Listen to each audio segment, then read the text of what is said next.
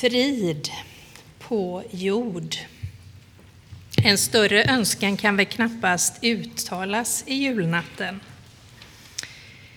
Under året så finns det en bön som har levt i mig som jag upptäckte för, några, eller för något år sedan när jag läste en bok. Bönen är Vi ber om fred och försoning överallt på jorden och i vårt eget inre. Må Guds välsignelse och fred sänka sig över oss och över jordens alla folk och länder.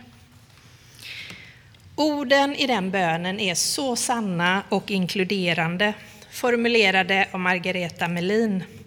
För det är ju där vi lever våra liv, samtidigt, i det globala perspektivet och i våra personliga liv, samtidigt.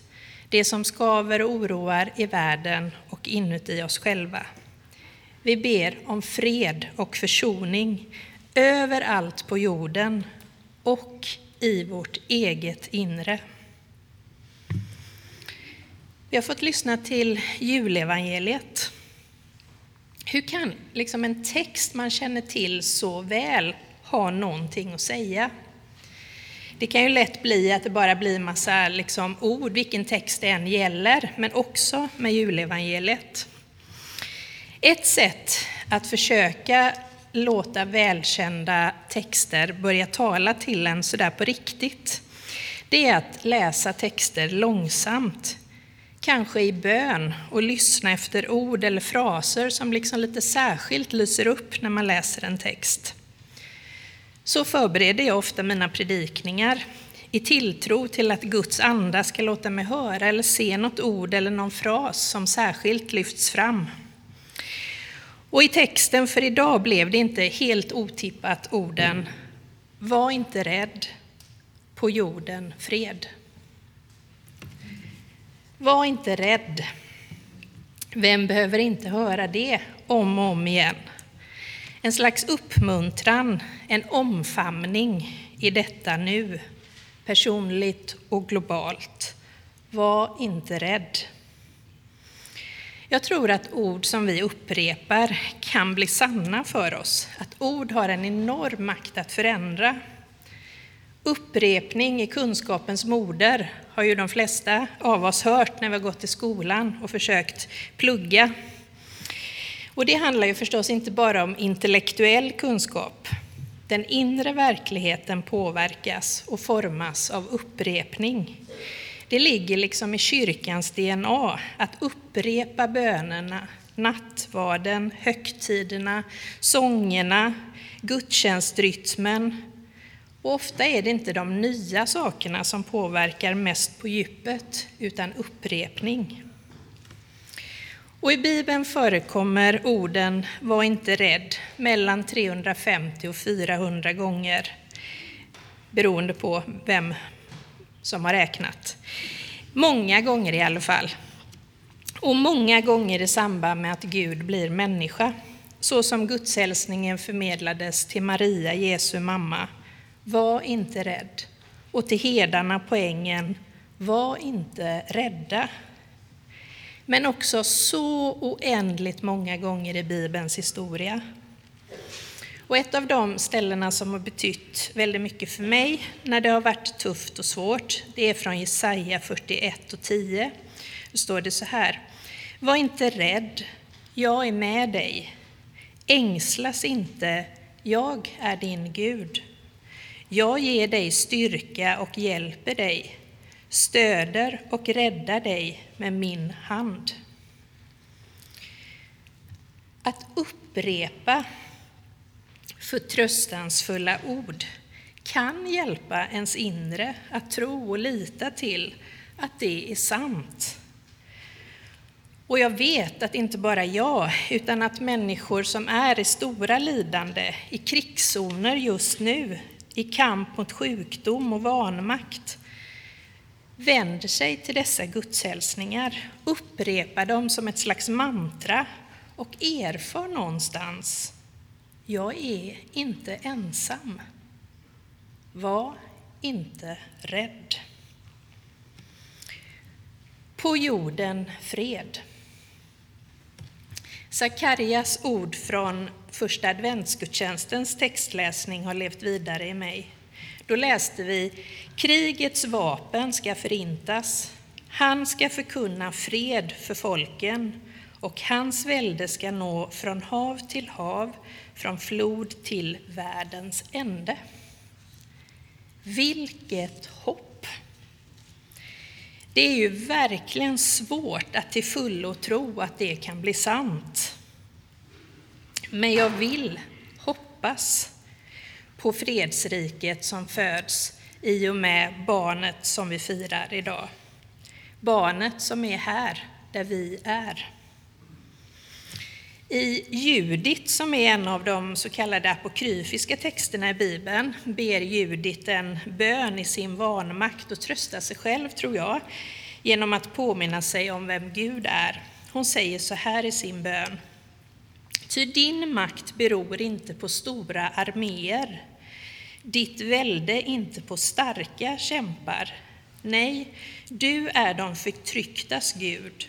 Du är de svagas hjälpare, de kraftlösas försvarare, de uppgivnas beskyddare, en räddare för dem som är utan hopp. Sådan är den Gud som föds och som vi får tro på, sätta vår tillit till, låta oss uppmuntras av. Sådan är den Gud som vi får ta emot och ikläda oss. Den som vi får försöka efterfölja och berätta om, vad vi än är och vem vi än är och vad vi än kämpar med i våra liv och vad vi än är rädda för eller ockuperade av, vad vi än oroas över och vad vi än lever i för omständigheter, så är detta fredsrike nära. Kommer Gud till oss var och en i ett litet barn. Så hos det lilla barnet får vi sätta oss en stund, sänka axlarna, andas, även ta oss tid för att begrunda, så som Maria fick göra. Fundera på hur vi ska leva egentligen. Hur vi själva ska orka bära tillit och förtröstan i den värld vi lever i. Hur ska vi själva ta emot det? Och hur ska vi kunna bidra med den frid och fred vi drömmer om i en mänsklig tillvaro som liksom aldrig kommer att bli fullkomlig och hel, sådär totalt fullkomlig och hel. Ingen av våra liv är ju det, och inte heller världen. Bönen som burit mig under året kanske kan hjälpa dig på något sätt att leva med hopp trots allt. Vi ber om fred och försoning överallt på jorden och i vårt eget inre. Må Guds välsignelse och fred sänka sig över oss och över jordens alla folk och länder. Amen. Snart ges det utrymme för egen bön, där du om du vill kan gå till någon av våra ljusbärare och tända ett böneljus. Men innan den stunden, och då får vi också lyssna på instrumentalmusik, så vill jag be en bön som beds i kyrkor runt om i hela vårt land, ortodoxa, katolska, protestantiska kyrkor. Och den har betts några veckor, skriven av Sveriges kristna råd. En bön om fred och frid i en orolig tid. Så tänk er nu, kyrkor över hela vårt land sitter människor som vi och ber denna bön. Gud, i denna jultid kommer vi till dig i bön om fred och frid på alla platser där ofred och våld råder. Tack för att ditt ljus lyser i mörkret. Låt hat ersättas med kärlek, rädsla med mod och sorg med tröst. Vi ber för alla människor som bär bördan av världens konflikter. Vi lyfter fram dem som drabbats av kriget mellan Israel och Hamas och alla som lider av kriget i Ukraina. Vi ber också för offren i alla andra krig och konflikter runt om i världen.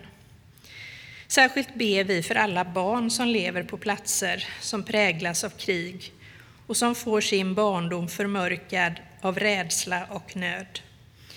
Vi ber att varje barn ska få leva i trygghet och säkerhet. Vi ber också om fred i de sammanhang där våld brett ut sig i vårt land, för alla som drabbas av de kriminella nätverkens skjutningar och sprängningar. Gud, vi ber för världens ledare, att de ska söka möjligheter till försoning och fatta modiga beslut som kan leda till varaktig och rättvis fred. Stärk enheten och tilliten mellan människor, folk och stater. Stärk alla goda krafter som arbetar för fred, försoning och rättvisa.